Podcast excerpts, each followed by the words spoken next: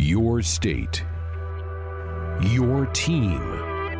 Your show. This is Sports Nightly. Bowers awaits the shotgun snap, sends the tight end in motion. They roll right. Bowers throws pass. Is knocked away. Incomplete. Eli Sullivan knocks the football away, and the Huskers have a goal line stand, taking over at the one. Now, let's check the pulse of Husker Nation with your hosts, Ben McLaughlin and Nate Rohr. Really hard to believe that it's week four already of the regular season and it's still 90 plus degrees outside. It's not comfortable. It's 11 million degrees out. You've got conference play beginning. The games start carrying a little more importance, and yet it's 1120 degrees out. It is, it is quite warm. Um, you know, it's for as miserable it is during the week. I for every passing Saturday, I'm I'm cool with the weather because that's just one less week that I have to wear a winter coat, um, layer up, and have to worry about the elements. And I can wear shorts, which is a good thing. Yeah, yeah I that's for the appreciate that. So you want it hot as an oven on Saturday, but Monday through Friday you want a few degrees knocked up. Sure, and I, and I'm I'm okay if it's hot in Champaign because the time kickoff comes, it's going to cool down. It'll be pretty nice by the time the, the game gets started. Yeah, we I mean we had one real well, two real weather games last year, right? Minnesota and Michigan State. Or not Michigan State, but uh, Michigan State Michigan State was the snow Iowa. game. Iowa rain in the fourth quarter, Yeah, and it should have been worse. The forecast was terrible for Iowa last year. Like they were calling for rain like midway through the 1st mm-hmm. and, it, and it held off for most of the game, which I appreciated. yes. Um, but yeah, so not not too shabby, not too shabby. um, well, we got a lot coming your way in the next three hours, two hours of us, one very important hour sandwiched in between. I don't know if you heard, but there's a relatively large volleyball match happening tomorrow that I the Huskers are involved in. I'd heard rumors, but I hadn't been able to confirm. Okay. Well, I'm going to confirm to you right now uh, that John Cook will be in studio from seven to eight o'clock. The Sartor Hamann, Nebraska volleyball show. He's going to be talking about favorite bands, uh, Halloween candies, all the important Hobbies. stuff this week. Yeah, Favorite pastimes in June. yeah. Fishing in Montana would be on that list, but uh, no. In all seriousness, Nebraska and Stanford tomorrow. Th- this match, I mean, it, it's kind of dominating this market right now. Like it's been a it, Nebraska always plays a tough schedule, and they always play teams ranked in the top five. But play rematch for the national championship. How that thing finished, the little post game situation. Yeah, With, the uh, uh, marker board art. Yes, yeah, marker board, uh, gate. Yes. Th- This this is a match that people here, even if you're not a volleyball fan, have been paying attention to for a long time. Yeah, I mean, and anytime you get the rematch of the national championship game the very next year, especially in the home building of the team that lost, where both teams return significant portions of the rosters that played in that game, it, it's going to draw some eyes, and, and this one definitely has everyone's attention, especially as good as both of these teams are. And with Nebraska being elevated to the number one spot in the national polls, that just adds some juice because right now Nebraska has a leg up on Stanford. And some of that is Stanford's played a really tough schedule to this point. Not to say that Nebraska hasn't challenged themselves, but Stanford has had a couple of challenging, not really challenging non-conference games. So the the fact that Stanford's coming in here, coming off a loss, trying to find where they are and trying to get themselves back going, and Nebraska gets a chance to measure themselves against the team that ended their year unhappily. It, it's it, it's going to draw some eyes, and we get to figure out how good this Husker volleyball team really is. Yeah, can't wait for that. So between seven and eight o'clock tonight, your chance to talk with the uh, the head coach, who will be in studio with John Baylor, voice of Husker volleyball from 7 to 8 o'clock. Coming up here this hour, we'll have a practice report. You were over at practice earlier today, defense day, as Tuesdays always are. We'll hear from Erik Chinander, Nebraska defensive coordinator, on uh, what he liked about last week and getting ready for this week with the conference opener against Illinois. In the third and final hour of the show, Top 10 Tuesday, there's a lot of bad things happening with starting quarterbacks around the National Football League uh, right now. Started with Andrew Luck retiring. Then Drew Brees has the ligament issue on his thumb. Eli Manning has been benched. Ben Roethlisberger is out for the year with elbow surgery. So this inspired us to conjure up the top 10 backup quarterback performances. Not just a, you, you can do a game if you want, or you can stretch it out to a season. Just in general, top 10 backup quarterback performances. This is going to be interesting. Yeah, uh, th- there are a few good stories out there, and you look back on Husker history. Of course, you think of Brook Berringer settling Nebraska through the 1994 season and winning the Big Eight championship, going undefeated in the Big Eight, and then Tom Osborne flipping back to Tommie Frazier. But we've seen that where the backup quarterback has come in and, and kept a season on the tracks that ultimately ended up in a championship. So there will be a few of those on my list, I believe. Yes, I, I would imagine so.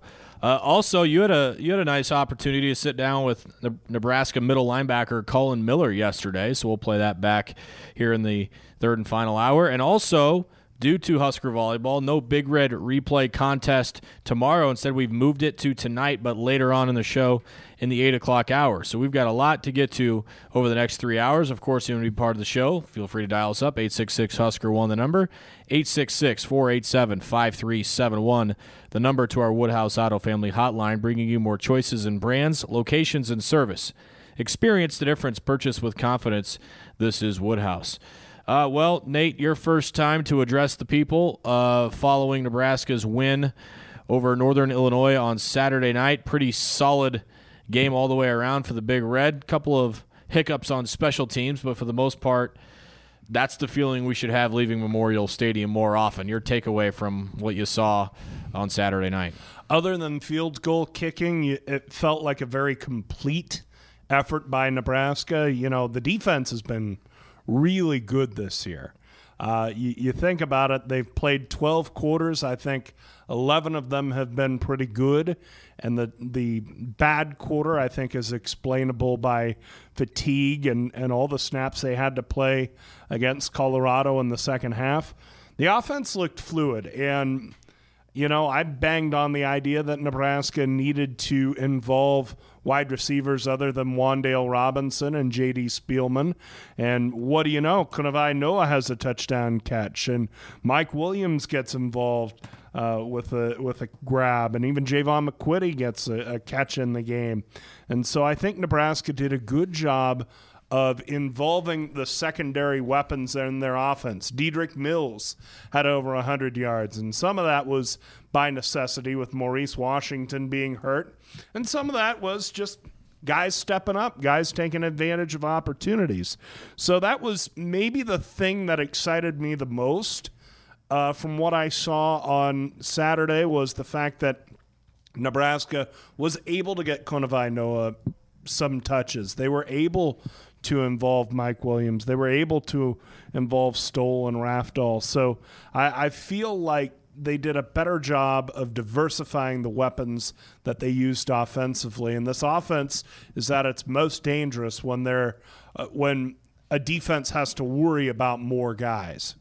I, I would agree with that completely. Uh, and I did say on the broadcast that I feel like it, it's an a, it's a bit of an anomaly that that Kanawai hasn't been as involved as maybe he seemed in the third game uh, with Northern Illinois. I mean, he he's out there a lot. He's running good routes. Uh, he's had the ball thrown to him a few times and just hasn't worked out to where he's made receptions. But I feel like this offense is going to cater itself to where he's going to get touches and he's going to get balls thrown his way. And it was nice to see him get involved early and, and score that big touchdown right before the half there for Nebraska. So all in all, pretty solid performance and uh, Husker fans should be pretty happy with, uh, for the most part, with what they saw on Saturday night every practice. We're going to work on it every single day until these guys master it. All season long. There's nothing better as an athlete than being part of something that's bigger than just yourself. And I think these guys are starting to feel that, and we'll keep building it. It's time for a Husker football practice report on Sports Nightly. Presented by J Tech Construction. With J Tech Construction, it's simple.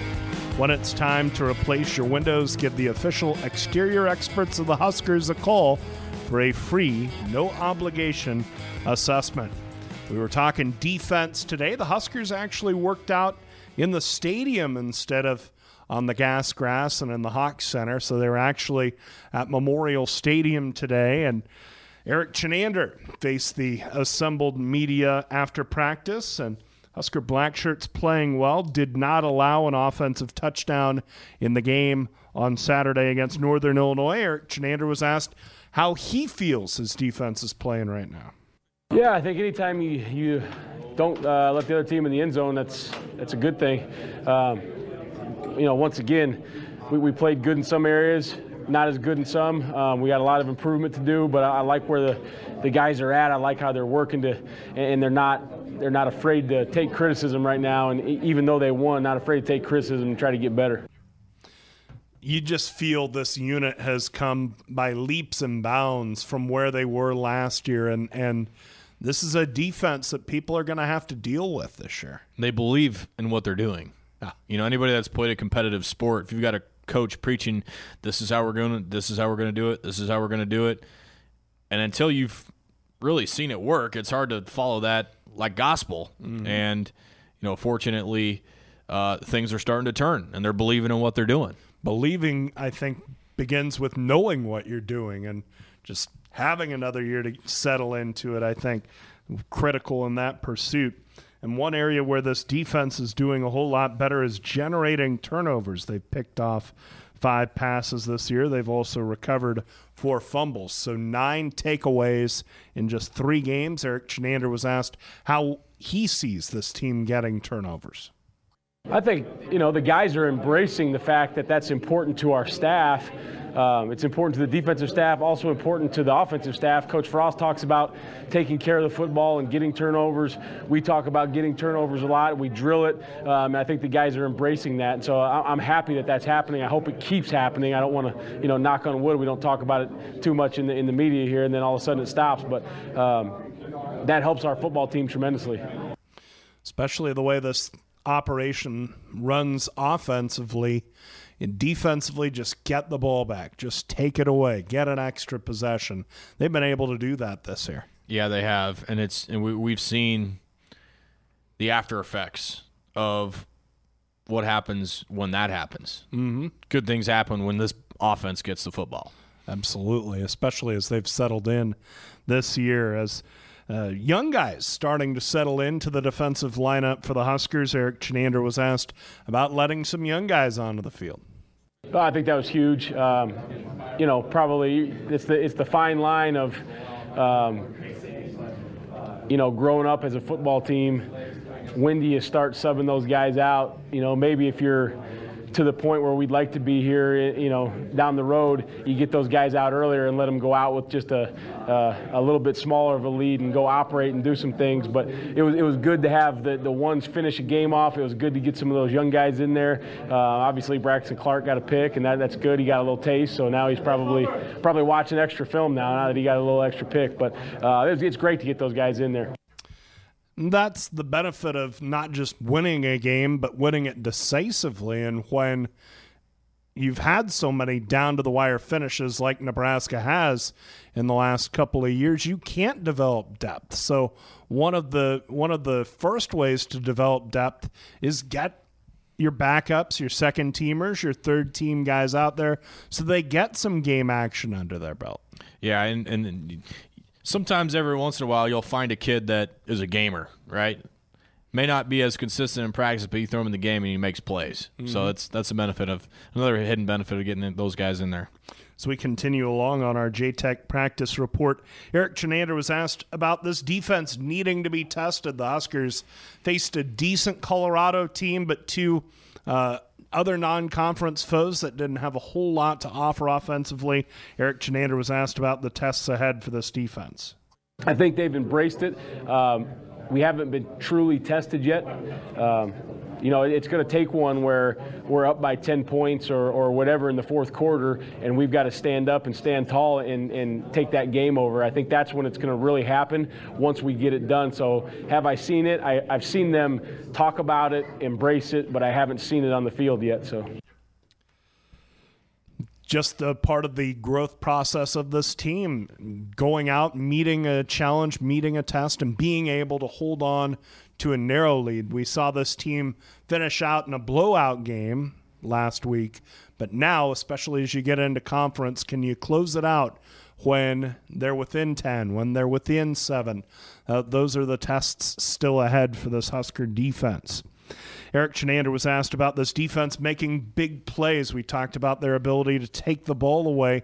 Erik Chinander was asked what this defense has changed in order to be in a better position to make big plays. Do we want to get down on the one? No, absolutely not. But um, that's a huge play for a defense. That's a huge play to grow up, especially for some of those young guys. I mean, you had, you know, Damion Daniels in there, and then Eli Sullivan gets put in the, the, the football game. Um, so not only is it is it big scheme wise, is it big for our confidence, but also those guys see some players that are not quote unquote starters out there making big time plays. So just the, the trust in those guys, the confidence in those guys, the confidence that we can be put in any situation and get the job done it was huge for our team. He was talking about the goal line stand in the second half against Northern Illinois, where Eli Sullivan batted the ball down on fourth and goal from the one. And that was an impressive moment for this defense. They, you know, the game was pretty well won. You, you felt good about where things were, and yet they showed great toughness to not just finish off the win, but also finish it off without giving up anything. What an incredibly athletic play that was Oof. by Sullivan. He go knifing through and making up ground off the line of scrimmage to go make that play, basically on the line of scrimmage with a straight flat route to the sideline to get out there and knock that away. That's a big league play. Yeah, it was a pretty impressive play. Eli Sullivan emerging in the Husker lineup and somebody we're going to see a good amount of, especially if if Cam Taylor Britt is down with an injury, but we'll keep an eye on that in the early going of the game against Illinois. Speaking of the Fighting Illini, Erik Chinander gave a thumbnail of the Illini offense.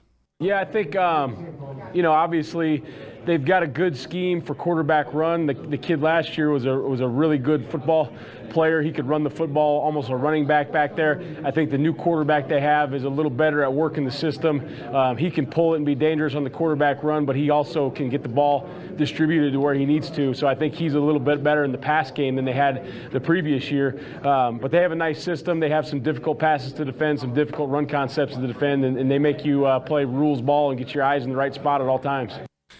Talking about Brandon Peters, the Michigan transfer quarterback who triggers this offense, but the biggest weapon in the Illinois offense, Reggie Corbin. He's played in two of the three games, averaging 90 rush yards a game. And Erik Chinander was asked about Reggie Corbin. Yeah, I think he's, um, and I, I only, I don't, I don't I don't watch the teams that we're not playing, so I haven't seen the film. But I know there's a couple other good running backs in the league, um, but I think he's right there with all of them. I mean, he's a really, really good football player. Um, he can cut on a dime. He's fast. He's hard to tackle. Uh, he can do a lot of things in the pass game, and they do a nice job of when there's two backs in the backfield, not just getting him the football and making the other guy the back, but he'll go block willingly and, and, and lead block for the other guy too. Um, so he, he poses some scheme issues, and he's a very, very talented young man. The heartbeat of this Illinois offense, Reggie Corbin, and a guy this black shirt defense is going to have to have their eyes on on Saturday. Kid's a good player. I mean, he's one of the few guys on your roster that go, "Yep, that guy's a player," mm-hmm. and uh, definitely someone you better be better be ready for on Saturday. Absolutely. Huskers will have a close eye on him. And as they mentioned, Brandon Peters, experienced quarterback. He's mm-hmm. been around a while, now finally getting a shot at Illinois. Yeah. Good stuff. There's our practice report today, brought to you by our friends at J Tech Construction. Stanford is definitely one of the best teams in the nation, and they have a lot of experience. And I think that it's going to be a great test for us just to see where we are and how much we need to improve towards the end of the season. Pass by Foecke. Stivrins for the set. out. Stanford's in the net. Net violation, Stanford. Stanford's in the net. Sent to Nebraska. 25-22. They head to the locker rooms. Tied up at one. Stanford is champs, and I'm just you know looking forward to the opportunity for our team to be able to play against them, for us to see where we're at and how hard we have to compete and how clean a volleyball we have to play. We want to play with the best. 6-1 Huskers in the fourth. Serve Kenzie. Overpass. Shot back by Stivrins. Kaboom! Nebraska 7. Stanford 1. Here they come. We've been waiting for it basically all preseason, and we're excited, and it's finally here. So, yeah, I'm excited. I think we're all ready. We've been preparing, and it'll be a great test for us. Serve goes to heads. High pass, Joust to the net. Stivrins wins. She blocks Jenna Gray. It's the Lauren Stivrins show in the fourth. Nebraska 12, Stanford 3. Nebraska down the ball bump to the right. Jazz blocked back, but it's out. Point Huskers. Jazz Sweet with the kill. Nebraska 17. Stanford 9, tying the Huskers' largest lead of this fourth set. It's going to be a big match, and I think there's a lot of hype around this match because of what happened last year, and we are three points away from being the national champions. So I think if we just go in and play Nebraska volleyball, we'll be successful. Campbell cross court. Beautiful take Foecke for the set. Foecke, she got it! 25-15.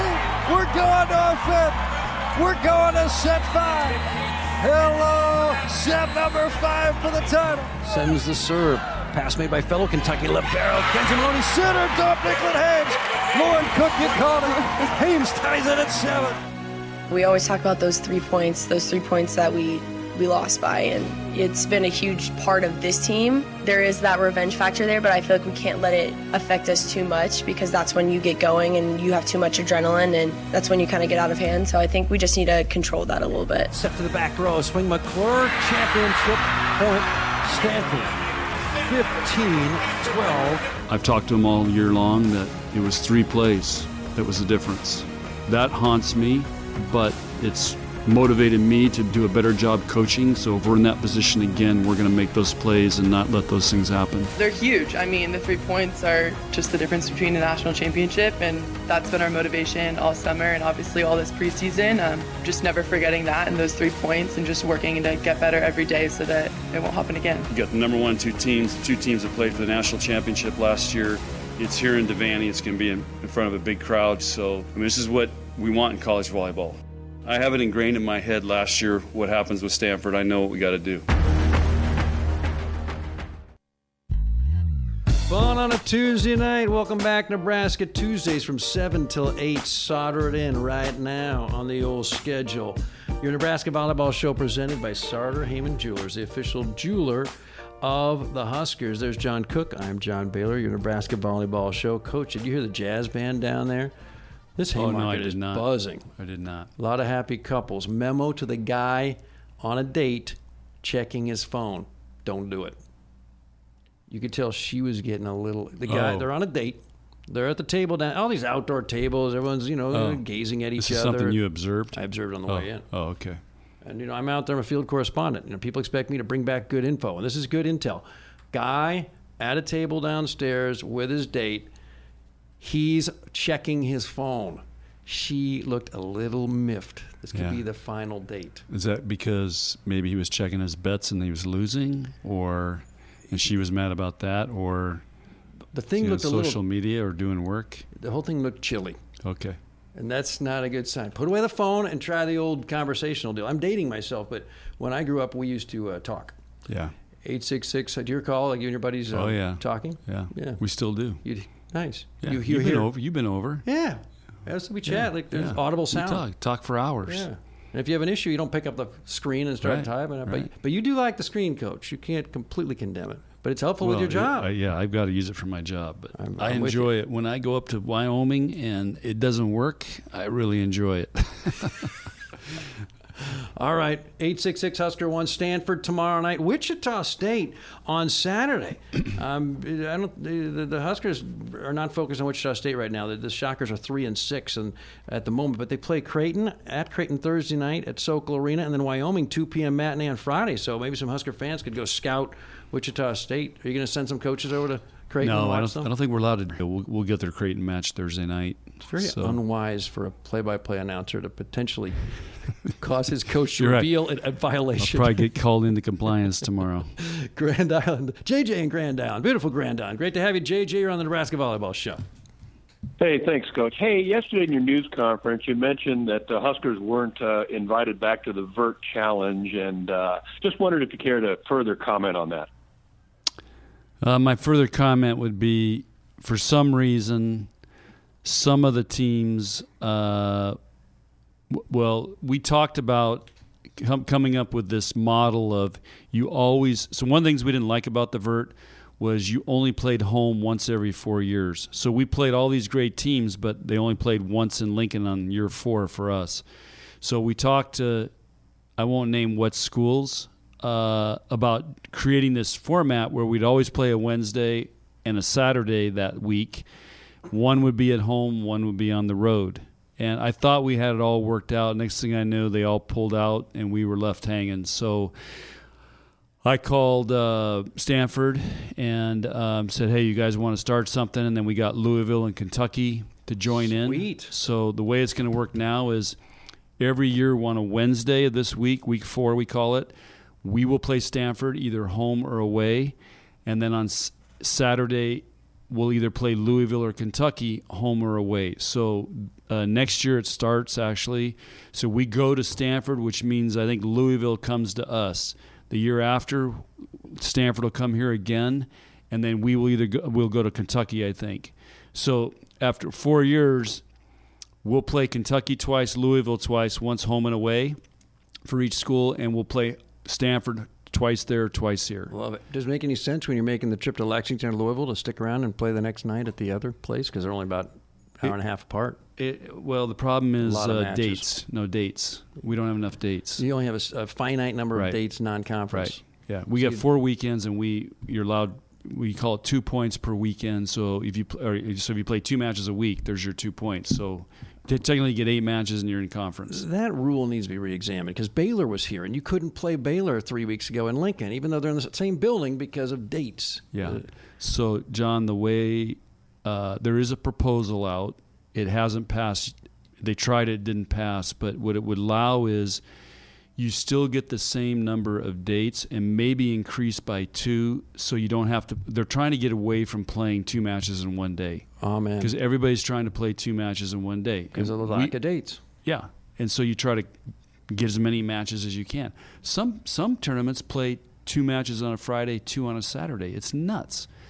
Well, so we're the, the proposal is if you spread it out, those dates out over over you know time, and and possibly add it add two more dates so you feel like you still get the same number of matches but you don't have to play tw- two in one day if that makes sense i'm It not sure i'm making sense Tons of sense, yeah. especially if you're in the same area. yeah. So why wouldn't you Yeah. approve that? And and I'll tell you what, if it doesn't pass, this will be a be- it'll be they'll say it's because of money. And you know, the NCAA is it, it talks out both sides of this a uh, mouth. It's, it talks about student athlete welfare. Okay, so why are we still playing two matches in one day? What other sports do that? Student athlete welfare would fix that. But then they'll say, well, it costs money because now you can't, you know, if you go to a, a place, you get to play two matches in one day, you get two for the price of one, kind of. Well, now if you spread it out, it's another day of hotel, blah, blah, blah. So they talk out of both sides of their mouth. And then I, I hear this money thing, and then I just see where you know they extend basketball season. They started earlier now. They add two exhibitions for basketball they you know we talk about in regionals we'd like to have a day in between Yes. and they say well it's it's a money thing but the world series goes on for two weeks they have rain delays i mean is anybody worried about money there they play a two out of three well, i mean why not just play one and get out And we're talking 20 hotel rooms for one extra night. I know. It- Elite athletes have been playing all season. yeah get get the ncaa on let's get them in on here next Fire- next show and just get after it Fire this thing up. Yeah. I love it. let's have some talk radio none of this It's about time. We, you know, none of this this this chit sac- chat around. Let's have some real talk radio. No more sacred talk. radio. Here we go. Here's Jason and Lincoln. Jason, you're on with head coach, a fired up head volleyball coach, John Cook. Hey, Coach, good to hear you just uh, fired up a little bit. I'd like to get you fired up about that north side of Devaney parking lot that's so soupy and dusty and bumpy, but that's another another topic for uh, the athletic director. But Yeah, you Coach, call you had- call in to Bill. We, at least we got lights out there now. Uh, in some of the parking lots, so people aren't walking in the dark. You know, and uh, Yeah, that's gotten better. yeah, there may be some change. There's a lot going to happen over there with uh, new hotel, uh, potential golf training facility, parking lots moving around. So th- hang in there, but keep, I would keep the heat on the AD, and you can quote me on that. Good. Well, real quick, Coach, uh, we've had president have brought along some great athletes, elite players. It's hard to, you know, kind of narrow it down to the upper upper crust. But for a fan like myself and many others, like the the West, the Larsons, the Pavans, what have you noticed in your coaching that has been similar between those, like the ultra elite? And again, you know, in certain ways, other players maybe didn't have the accolades, but were almost on their level too. I know it's hard to narrow it down, but certain certain players and certain uh, you know teams with certain kids can you know kind of rise to the top as far as what a fan might think of. What have you noticed uh, that makes a player like an elite elite level compared to your average high level you know star? That we have so many of those in Nebraska through the years. I'll listen off the air. Thanks, Coach. Okay, great question, and I got the answer for you. It's a simple answer. What I've noticed is those players that that in the biggest moments and you know and they've all you know gone on to play professionally in olympics they have a deep sense of belief uh, in themselves and their team and that never wavers. And so many kids today i've seen they've got all this hoopla all these accolades and but that sense of belief isn't really deep. And you know michaela Foecke was the last one to have it who just graduated I mean, her her. I mean, she told me as a freshman we were going to win the national championship. I mean, that's just think of that. And anyway, I, I just I just see those people you rattled off there. They have this tremendous sense of belief that they're going to win. They're going to be successful. They're going to do what they need to do, and that spreads to other players. And that's what we're trying to develop in our team right now. I've challenged our our two captains. You got to transfer this belief into our whole team uh, you know, and that's the challenge. And Mackenzie and uh, or uh, Kenzie and Michaela did that to the last year's team, and we always started four freshmen. So, I think that's the best answer I can give you and come up with. Did Kelly Hunter share that sense of belief? Kelly Hunter is one of the all-time best. Yeah, and she's with you now. She's Yep. a grad assistant. Is she sharing that somehow? Is, or is that something you can share, or you, or you can develop it on your own? Yeah, she um, she's still feeling her way, uh, but I have her talk to certain players. Uh, you know, we have to be careful because she's a grad manager, but she can talk to them off the court. And I have her talk to certain players uh, about you know getting their that belief going and what they're you know believing in themselves because you know we all doubt ourselves under pressure and performance, uh, and and so she's got a gift with it. But she, yes, she's one of the best all time. What instills that belief? Practice. That's a great question. I, I don't, uh, you know, I'll use Kelsey Robinson. Well, let's use Kelly. Kelly and Kel- Kelsey Robinson would be two great examples. So both of them, uh, Kelsey didn't come here because she didn't think she was good enough. So she goes to Tennessee. She's hurt, puts on weight, just had. You know, she's pretty good. She gets a million sets at Tennessee because they really don't have anybody else. And of course, her senior year, she comes here, makes all these changes. Vertical goes up and she just believed she was gonna be. She was, you know, she she thought she was the best player in the gym. Didn't matter who we were playing, and now she's taken that belief to an Olympics, getting ready for another Olympics. She's playing in the top pro league in the in the world in Turkey, uh, won world championships in her club team. So, and then Kelly, same thing. Kelly's freshman year, I almost kicked her off the team, uh, and then her sophomore year, I I redshirted her because she was better than Mary Pollmiller as a setter but she wasn't mature enough to lead the team, and Mary was a very mature leader. So it took her two years to figure that out, and then she was awesome.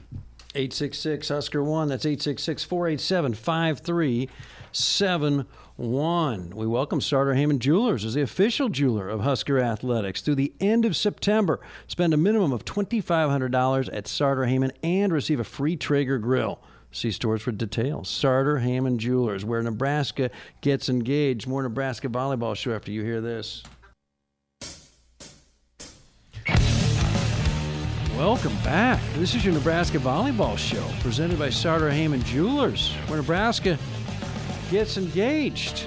Also, want to promote Conversation with the Cooks, the new podcast hosted by Lauren Cook. The star of the show's our guest tonight, John Cook, your 20 year head coach of Nebraska volleyball. Let, us do a little chalk talk. Okay. Stanford. Kathryn Plummer on the outside. Three time first team All American, two time National Player of the Year. We don't want to give them any uh, bulletin board material, but some folks around here think Michaela would have been a, a fine choice. But she is an absolute stud, and she's going to be attacking at times perhaps over 5'10 Nicklin Hames. All right, question number one Is Nicklin 5'10? If uh, she stands up straight. Okay. So Kathryn Plummer, I think, is a legit six six. Yeah. And that's you know volleyball heights can be a little fuzzy. I think she's legit, just like across the way, Audriana Fitzmorris is a legit six six. Well, anyway, yeah. so that's one challenge you got. Let's just go over to Fitzmaurice on the right side. How strong are our left sides at blocking a six six right side? Very strong. So we just got technically we got to be good and be in the right spots, and we'll do a good job. But uh, you know, and in the final four, we had Jazz matched up on Plummer most of the time, and you know we did a good job on her. But the problem is they've got another six five kid that is hitting left side, a Kip, Kendall Kipp, who's a freshman. So um, we'll have matchup issues there. But everybody has matchup issues. I mean, uh, Minnesota has a small setter. Penn State has a sm- way smaller setter than both us and Minnesota. So um, Nicklin can touch balls. She can slow balls down. We got to get our diggers in the right spot. Uh, and uh, but there's going to be a few times that those guys will go over our block or around our block and hit some nice shots. Is Stanford running a Texas Penn State like offense? A little slower, high sets. No, they're going fast. Mm. They're going really fast because they got the so, passers to do it and the setter to do it. Well, they got a setter to do it, and now the question is, you know, does that make them better? You know, if they went. So I don't know, but I'm not coaching Stanford. So, uh, but they're trying to go really fast. 866 Husker 1, 866 487 5371.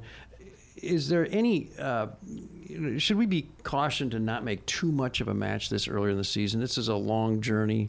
Uh, Stanford's part of this volleyball um, uh, traveling band because they're not in school yet, so they're going to Penn State. They're seeing most of the country, and uh, you know Nebraska's been in school for three weeks, no seniors. Is, will things presumably be fairly different two months from now for, for every team in the country? Well, I think I, I certainly hope. Uh, you know, last year we, I mean, how many matches did we lose? You know, and we were three points away from mm-hmm. winning the whole thing. So we're not trying to win September right now. We are we are a work in progress, especially with this year's team, and we're trying to play with some more freshmen. So we're relatively young, but you know that's that's not an excuse. But I think uh, the way we train, we're we're not trying to we're trying to prepare for the Big Ten. That's our goal because the Big Ten now we're playing for something. This match um, I love that it's a big match because our players need to feel that. They need to feel that there's hype. There's something more special about this even though we treat every match the same. We prepare for it doesn't matter whether we're playing High Point or Stanford. We're preparing the same. We go through the same routines. We we train the same during the week. We don't change anything. You know how much time we put in and and uh, how much of a break we give them. Um, so for us, it's routine. Uh, you guys make all more hype out of it, but you know naturally that's, that's gonna that's gonna carry over, and and our, our players, returning players um, you know, our freshmen may not even know where Stanford is. they, don't, they, don't, know who Kathryn Plummer is. Maybe I don't know. Let's hope they're not trying to buy real estate near Stanford. Yeah, yeah. Um, but uh, bottom line is, we need to be in a, a, a, a match that uh, is on TV. It's a big match against the national champion, defending national champions. Randy, great to have you on the Nebraska Volleyball Show. Hello, Randy. Hi, guys. Hey, quick question, Coach. Um, you know, through the years, we've seen kids like uh, Nancy Metcalf, Michaela Foecke come out of smaller schools. How do you find those kids? Do you see them in camps? Is it word of mouth, other coaches? And how many kids do you have that are stars in high school and then come to like a Nebraska and just don't pan out? Uh, I'll hang up and listen. Thanks. Bye. Yeah, that's such a, a random question. I, I, think all of the above is how we find out about them. Uh, Sometimes it's in camp, sometimes it's in club. You know, we go and look at all the small clubs. But We kind of like football does. We draw a 500 mile radius around Lincoln, and like, okay, who are the best kids? I don't care where they're from. And we always look at Iowa, Colorado, Nebraska, South Dakota, uh, Kansas City, and Missouri. So we start and really scour those areas looking for talent. And then sometimes somebody will say something to us. Sometimes we randomly find them. But they they all play club now, so it's pretty easy to go to the club tournaments and spot them or talk to coaches, and they say, "Hey, here's a here's a player we think that might develop for Nebraska." So that's how we find them. And you know the the interesting thing is is that uh, in Nebraska, a lot of most of the players here play multiple sports. So they may be a little bit later developing in volleyball because they're they're missing all these volleyball tournaments in club because they're playing basketball and they're doing track, which we love it. But look at all of our best players: Kelly Hunter, the Rolfzens, uh, Weston, um, Christina Houghtelling. Christina Houghtelling. They're all multiple sport all year round, playing for the play club when they can and but the ones that really developed. Dani Busboom. Dani Busboom was the you know she was the first girl I saw hit a true jump shot. I mean, she actually went down like a guy would jump and shoot. Most girls, you know, just stay on the ground. A lot, a lot of them still do, but um, so just anyway, they developed as athletes, which I think is really, really important as opposed to just playing volleyball. It's too bad those small town kids aren't better hidden. Because in the old days, you know, Mandy Monson was hidden in I know. Wallace. Uh, Kim B was well known nationally. Kim Barron's out there in Chappell. But, you know, sometimes Christina Houghtelling was hidden Oh, out there in Cambridge. nobody No one knew- knew about We're the only school to offer that I know. I think Hastings maybe, or But now they play uh, club and they get they get yeah. seen by lots Yeah. of schools. She got some basketball offers, but no volleyball. 866 Husker 1, more Nebraska Volleyball Show. And we continue. Third hour Sports Nightly on the air. Or so we're told. Big thank you to head volleyball coach John Cook and the voice of Husker Volleyball, John Baylor, for hosting last hour. Decently sized matchup tomorrow night at Devaney. Huskers and Cardinal. Game of high importance, match of high importance. And that's why we had people of high importance in here telling you about it. And they're like, you know what, Ben and Nate, we, you could probably get through an hour hosting a volleyball show, but we're going to bring in the experts to do that. We, we, we got we've got higher artillery coming in for this one. Yeah, they did not need, they did not need the BP pitchers uh, in there for this one. Well, coming up here in just a second, top ten Tuesday. We're, I don't know what we're calling this. Top ten backup quarterback performances, careers. Uh, it's all it's all within the criteria tonight. This could this could get interesting, but uh, we're trying to fit in the realm of what's happening right now in the National Football League with Andrew Luck retiring, Ben Roethlisberger getting hurt, Drew Brees getting hurt, it Trevor Siemian going down, Sam Darnold getting mono. It's a tough time to I be mean, a starting quarterback. I mean, Paxton. Lynch had his phone get a workout this week, and he is now employed again. So good for that guy. Good for that guy indeed. We'll talk with Collin Miller, Nebraska inside linebacker, here this hour as well. And we'll play Big Red Replay before we sign off tonight. 866 Husker won the number, 866 487 5371 the number to our Woodhouse Auto Family Hotline, bringing you more choices in brands, locations, and service. Experience the difference, purchase with confidence. This is Woodhouse. Let's fire up the top 10. We think them up. We count them down. It's Top 10 Tuesdays on Sports Nightly. All right, well, we kind of outlined it already where we were going with this. Um, pretty difficult, really, I thought. I thought it was tougher to rank them because Yeah. I- we we intentionally kept the criteria kind of nebulous, just because we're just talking. I mean, we're not setting the order of the world here, but. Uh, what what constitutes being a great backup quarterback? Is it one astonishing performance? Is it keeping a championship season on track? Is it taking over a team not just for a championship season, but several championship seasons? Yeah. So I mean, we're gonna we're gonna touch all the ends of the spectrum here tonight. We're we're gonna say hi to Austin. Hi, Austin. Hi, Nate. Hi, Ben. Hi. Welcome to Top Thank you. Ten Tuesday. Um, kind of a group effort forming this one today. Austin, why don't you why don't you bat first tonight? Don't mind if I do. Starting at number 10 here, we've got the quarterback for America's team back in 1971. Roger Staubach had a weird situation where he and Craig Morton would rotate every other play, not not series, but every other play. That came to a screeching halt after a 4 to 3 loss to the Bears with seven turnovers in week 7 of the 71 season. Staubach named the starter after that. Cowboys, all they do is go 7 0, win the Super Bowl. Staubach wins MVP and Super Bowl MVP. Heroic. Run by Roger Staubach. Did it for America's team, and we just all love the Cowboys. Uh, don't we all? Uh, speaking of America's team, my number 10, Mike Livingston of the Kansas City Chiefs. So, of course, everybody knows Len Dawson, the legendary quarterback of the Chiefs, and uh, the Chiefs were getting ready for the 69 season, picked as one of the favorites in the AFL in its final year. And in the second game of the year, Len Dawson suffers a knee injury that many expected would end his season, but Dawson shopped around, asked other trainers, and they sat him out for a while and he rehabbed. Meanwhile, Mike Livingston was waiting in the wings. There was actually a second quarterback, Jackie Lee, that got hurt in week three. So Livingston was the number three quarterback for the Chiefs that year. Livingston QB'd the Chiefs to five wins. It was a great defensive team, had great parts around him. And then that kept the Chiefs on track for their lone Super Bowl championship to this point. Needs to change. Yeah. Please. Believe you. it will. Please and thank you. All right, my number 10 is he's still living his dream. He's living his California dream. I'm going Jimmy Garoppolo at number 10. If Tom Brady hadn't ever deflated footballs, Jimmy Garoppolo might not be a $137 million NFL quarterback.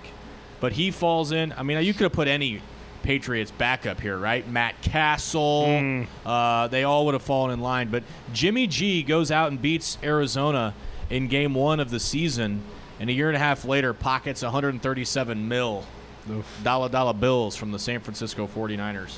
I, I feel robbed hearing the name Matt Cassel. At least I booed him at that Futures or the uh, celebrity softball game in Kansas City in 2012.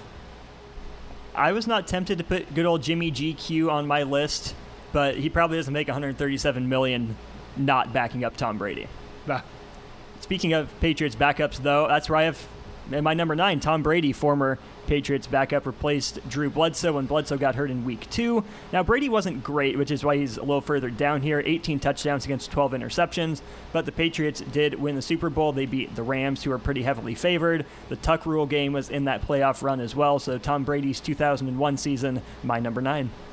It's crazy to think how off the radar he was. Yeah, fourth string quarterback Yeah. going in to his rookie year. just just a guy on that Patriots roster. Bledsoe is the guy who really stabilized that franchise in the '90s, and then Bledsoe goes down, and all Tom Brady does is have arguably one of the greatest careers as a uh, professional quarterback. My number nine, we're going to college. We're going Florida Gators 2006. Tim Tebow and Chris Leak, of course, was the starting quarterback for that Gator team, but Urban Meyer and his infinite offensive innovation had a package of plays for Tim Tebow and found a way to use him and found a way to break him in for the Gators so that Florida would be a national championship contender the three years following. And uh, it was a good way to get Tebow involved and, and really help the rest of his career. Chris Leak. There's a name I hadn't heard of in about seven minutes. um, all right, I'm going from one SEC quarterback to another, but not his days in college, his days as a professional. Matt Flynn in 2012 for the Green Bay Packers on January 1st substitutes for Aaron Rodgers. Throws 480 yards and six touchdowns against the Detroit Lions in his spot start. And falling in the Jimmy G line, then proceeds to make $27 million from Seattle and was terrible.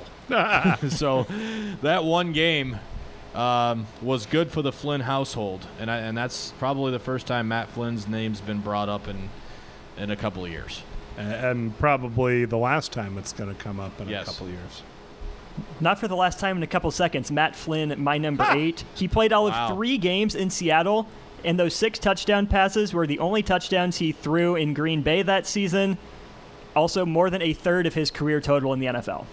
That's My crazy. Goodness, ugly, just just ugly. All right, my number eight, former Husker Vince Ferragamo. He was the quarterback of the Los Angeles Rams. He started the year as a backup behind Pat Haden, uh, and then Pat Haden broke his finger up at Seattle at the Kingdome. Ferragamo took over as the starting quarterback. Uh, the Rams lost the next week, but then Ferragamo guided the Rams through to a 9 and 7 record in the regular season, led them to a win at Dallas, first round of the playoffs. Then they beat Tampa in the NFC title game. And then he had a decent Super Bowl against the Steelers, 15 for 25, 212 yards, though the Rams lost. Oh boy. All right, my number eight is only on here because of the Chris Berman pun he used to use with his name all the time. Daylight coming, you gotta Delhomme. Ah, Jake Delhomme from the Carolina Panthers in 2003 comes in down 17. to The year before they were one and 15. He comes into the game the next year down 17 nothing to Jacksonville. The, the, the cardiac cats, as they called them, the Panthers all made it all the way to the Super Bowl that year to lose to New England. But Jake Delhomme in 2003 for Carolina. Chris Berman back to work on NFL primetime. How about that? You'd love to see it, I think. Good for them. Good for them. Maybe. back, back, back, back, back to you, Austin. All right, Oh. number seven. This guy ain't go to school to play school. He came to school to end up at number seven on my top 10 list. Cardale Jones, Ohio State 2014, takes over after JT Barrett breaks his ankle against Michigan. Jones didn't have to do a whole lot the rest of the game, mostly just turn around and not triple handing off to Zeke Elliott. But the last three games of the year were the Big Ten Championship, college football semis, and college football playoff finals. Went 54 for 89, 830 yards, seven touchdowns, also ran for 300 yards. Really solid performance for the second stringer filling in that late in the year. Nice. Also, shout out Joe Bauserman in the spot. Oh, Joe Right. Bauserman. I hope he comes to the game uh, next Saturday. I really do. He should. Yeah, why not? It'd be a nice sign for us all. Uh, my number seven, and this is maybe the most isolated one because most of my guys are like season long, took over, helped them win a championship, whatever. Frank Reich, the quarterback of the Buffalo Bills in 1992. Uh, Jim Kelly was their starting quarterback, hurt his knee in the regular season finale against Houston, and the Oilers won it by 24. So then Reich got the start in the wild card round against the Oilers, and Houston raced out to a 35 3 lead. And Reich led the Bills back, four touchdown passes, 289 yards. Buffalo won that one and ended up winning the AFC championship before losing in the Super Bowl. So Frank Reich, my number seven. Very good. My number seven aligns with Austin. Cardale Jones, 2014. We don't like school here now. No, I didn't come here to play school. All right, number six. Uh, I have Earl Morrall. He did the feat of incredible backupping, backing up twice. He backed up Johnny Unitas in 1968. After Unitas got hurt, Morrall led the Colts to Super Bowl three and one NFL MVP.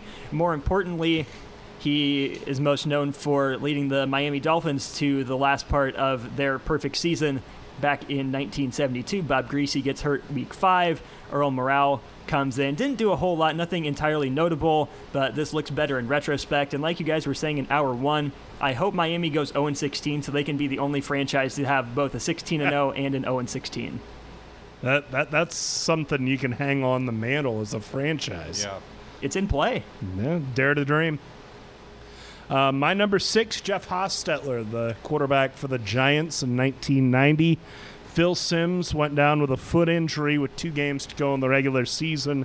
Hostetler stepped in, led the Giants to wins in the last two games of the regular season, then went out to San Francisco, beat the Niners in the NFC title game, and then was 20 for 32 with a touchdown and 222 yards as the Giants beat the Bills in Super Bowl 25 in Tampa. Yeah. Um, my number, what are we on, six here? Yes. I'm Homer in it. My number six, I'm going Brook Berringer from Nebraska. At uh, at number six, of course, uh, an icon around here. You know, and, Mhm. and not just because of the tragedy, but uh, he was one of the most beloved Huskers of all time. And the work he did in '94, coming in a little bit in '95, a lot of admiration for him and a lot of admiration for his former teammates. So I've got Brookie here at number six. Just the humility. I, and- and 94, it was incredible that he stepped in and was so good and kept that team on track. How about 95, accepting the fact that he was going to be a backup, not tearing that team apart, and just simply quietly doing his job? Just, just a remarkable person taken too soon. Thanks you two for doing my job. Brook Berringer's my number five. Ah, there you go.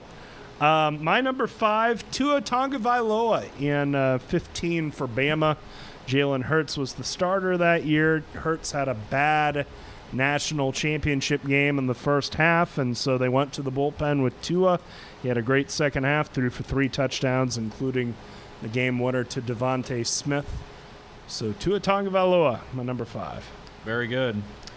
My number five, I'm going uh Austin, I think you had him right. Earl Morrall, number five. You had your that Yeah, right, he was my six. Yeah, you're six. Uh, so that's my five. The 72 Dolphins.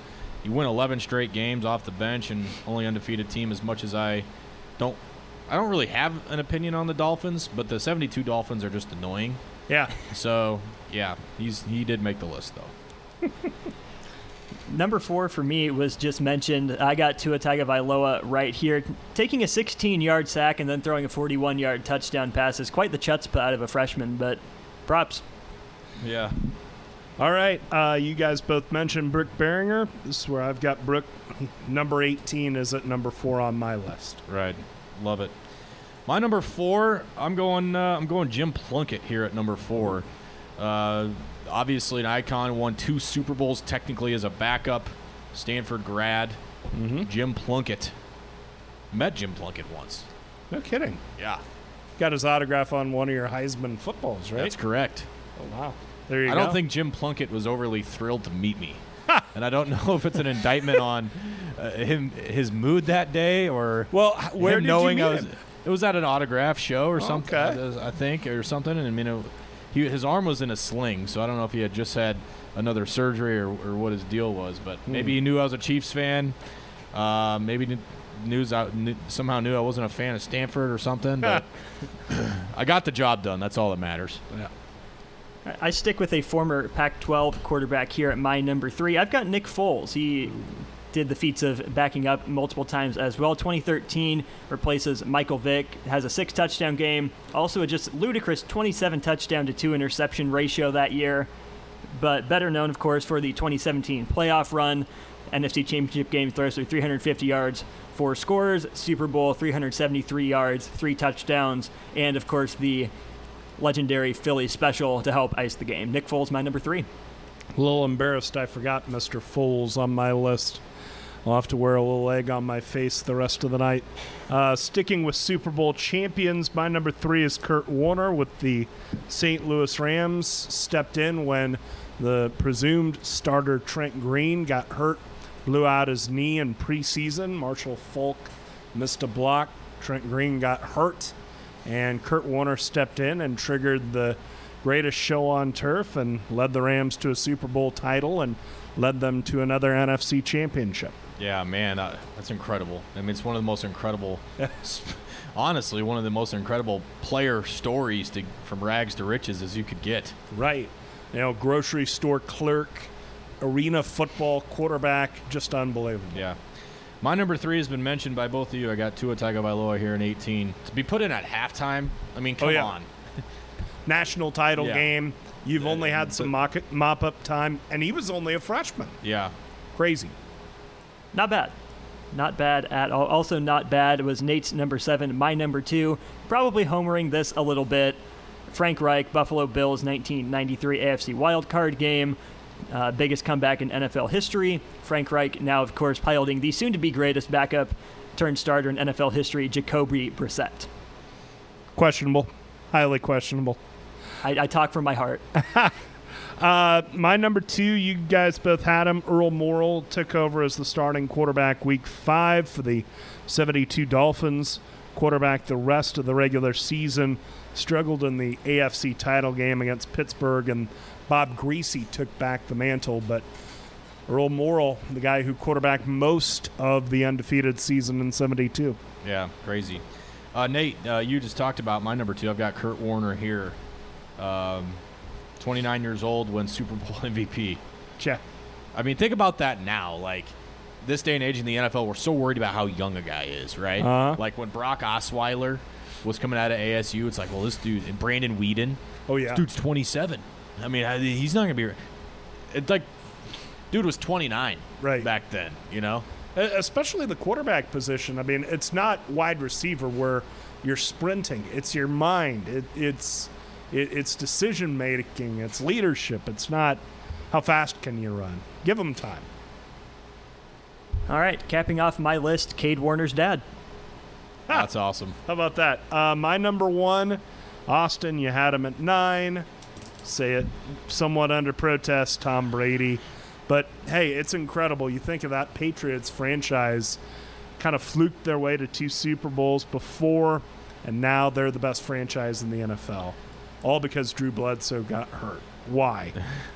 My number one's Tom Brady too. All right, that's it for uh, Top Ten Tuesday. I don't want to talk about Tom Brady anymore. Thankfully, Tim's not here Oh Lord. because this could have been just miserable. Oh, yeah, And I we- could tell you my list w- would have been different had he been here. I might have slipped Foles in there late Right. just to. I, I would have found. I mean, I, I could have put my backup quarterback days. I would put my backup quarterback days in there instead. Uh, Slip Matt Turman in there for Yeah. handing off to Lawrence Phillips Yeah. at K State. Yeah. Anybody but Brady. Right. If Tim was here, but we don't have to deal with that. And knowing Tim like I do, I know he's not listening tonight. So uh, we, we could get away with it. All right, that's it. Top 10 Tuesday. Backup quarterback performances, backup quarterbacks here on Sports Nightly. Nate Rohr and Ben McLaughlin back with you on a Tuesday night edition of Sports Nightly. Is it's Illinois week. We're getting ready for the first Big Ten game of the year, and one of the guys ready to strap it up for the Husker defense as we begin Big Ten play is Collin Miller, the junior linebacker out of Fishers, Indiana. So far this year, he has 15 tackles, including a tackle for loss in all three games, and he was a part of that great defensive effort on Saturday against Northern Illinois. And I had a chance to chat with him earlier this week, and I started the conversation by asking him how did he grade out the performance of the defense against Northern Illinois. Yeah, you know, we looked back on that tape this morning, you know, and uh, Coach Chins, you know, he gave us a, a lot of compliments here and there, but, you know, we always want a perfect game. You know, we had three couple plays that we wish we can get back and take back, you know, that they kind of broke free a little bit on us. So, um, you know, yeah, we had a good game, but yet we still want those three plays back, and we're always looking for perfection. Like, we're always looking to be better. We always want more.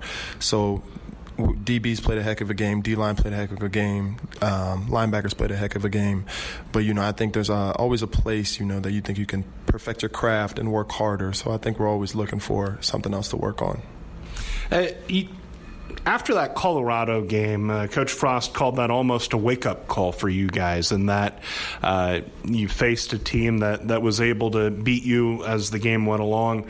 Uh, how did you feel after that game, and, and how did you feel that week of practice went for you as you tried to respond to that first loss? Yeah, so I mean, everyone talks about, you know, we played the best three and a half quarters that they've seen Nebraska football play in a long time.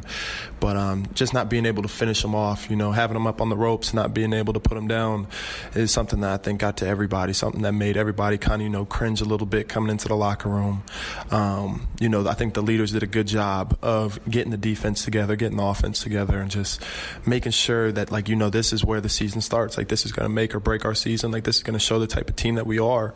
So I think, truthfully, you know, we came out this well previous week against Northern Illinois and wanted something to prove, wanted to show you know that we had a little uh, flop at the fourth quarter that that wasn't who we were. You know, we came out itching to get back onto the field, itching to put the helmet on, itching to get ready for Northern Illinois, just to show everybody, prove to ourselves that you know.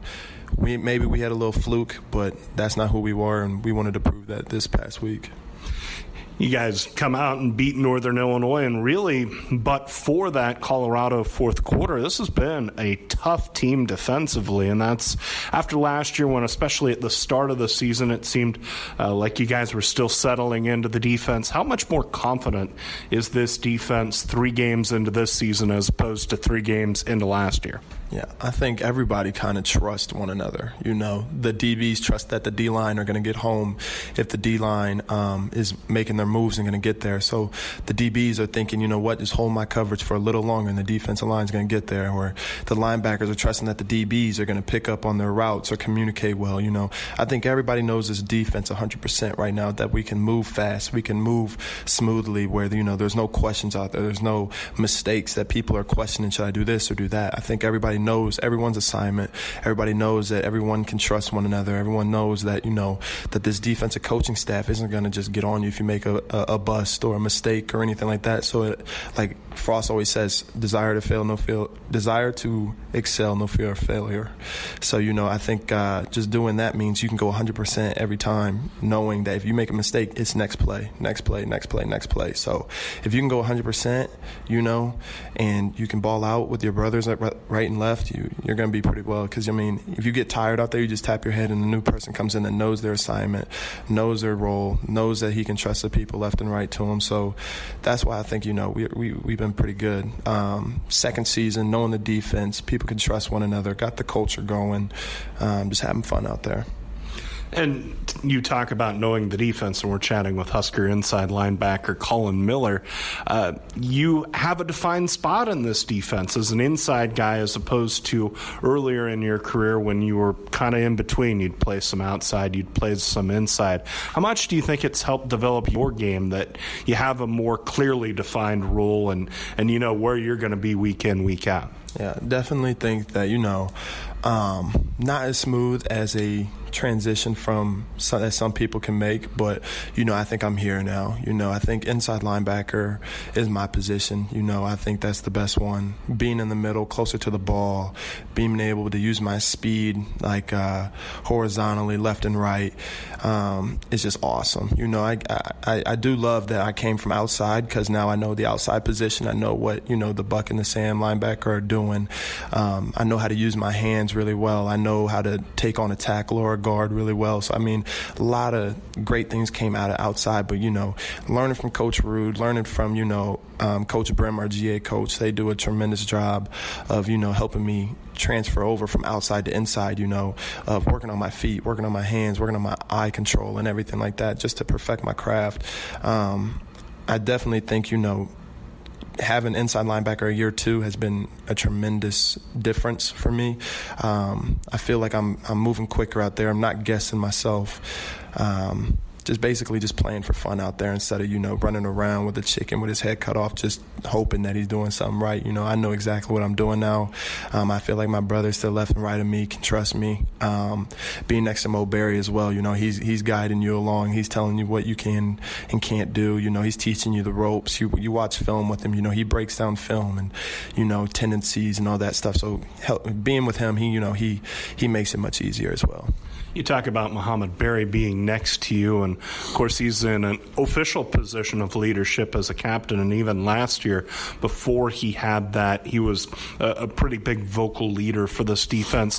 What what does he bring to the table, and what has he brought out in your game?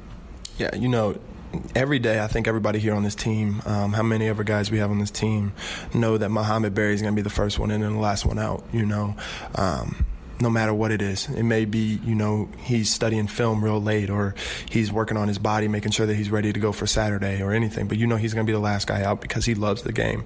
He loves Nebraska football. He loves, you know, the university, the people around here. He loves everything about it. So he wants to give everything to it. So, you know, just being next to Mohamed, you know, and following him and seeing how he does it.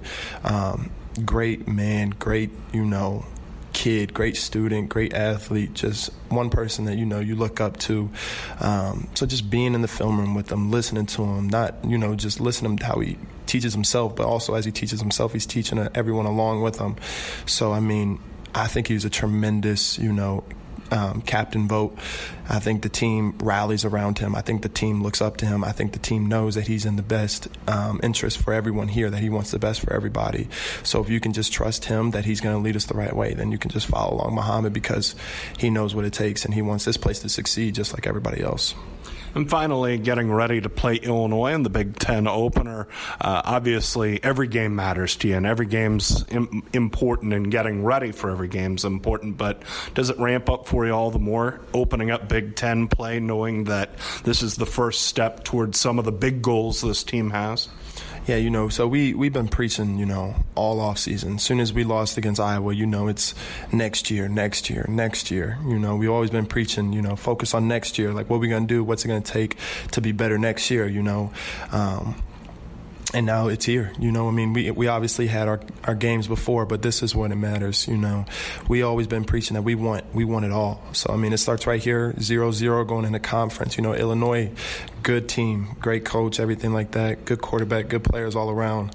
Um, but this is where what we've been wanting. You know, we we when you start running in the weight room or and you start going out to the field and you know you're working your tail off trying to get better, get stronger, get faster, get everything ready for the season just to go up against the Big 10, you know, this is when it starts. So I think you know, you get you got a little you got a little itch coming in on Saturday wanting to get there ready to go just to prove ourselves that you know, we're not the same team that we were last year. That you know, um, we're here, we're Nebraska, we're ready to prove ourselves. So I think, you know, Big Ten, we we we're ready to show everybody what we can bring.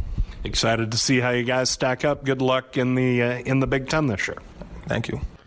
Really important part of this Husker defense. Those inside linebackers are going to be tested during Big Ten play as as many big teams, running teams as Nebraska faces.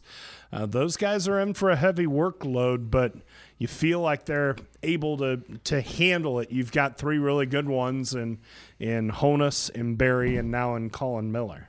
Nate, did you catch Mike Leach today? He in, was talking in about- his in his press conference. He was asked if all of the Pac-12 mascots were going to battle it out, who would come out on top? Okay, I saw something on the Twitter about this, but I didn't actually see the rant. It it was absolutely phenomenal. Uh, boys, pull it up on Twitter real quick and see if we can find it before before the end of the show. um, let me know. Let me know if we get it. Not a not a huge not a huge deal. Knowing Mike Leach, I can Um, only imagine where this goes. It, it, it's phenomenal. So he starts breaking down right every single mascot off the rip, off the top of the head, and you know it's really it's really quite phenomenal. Um, his ability to just pull these mascots out, and he's he, he his onside analysis of like what a Trojan would do to a cougar, you know, what what what the duck would do, or the buffalo. Um, it- it's okay. Play it real quick for us, Brett.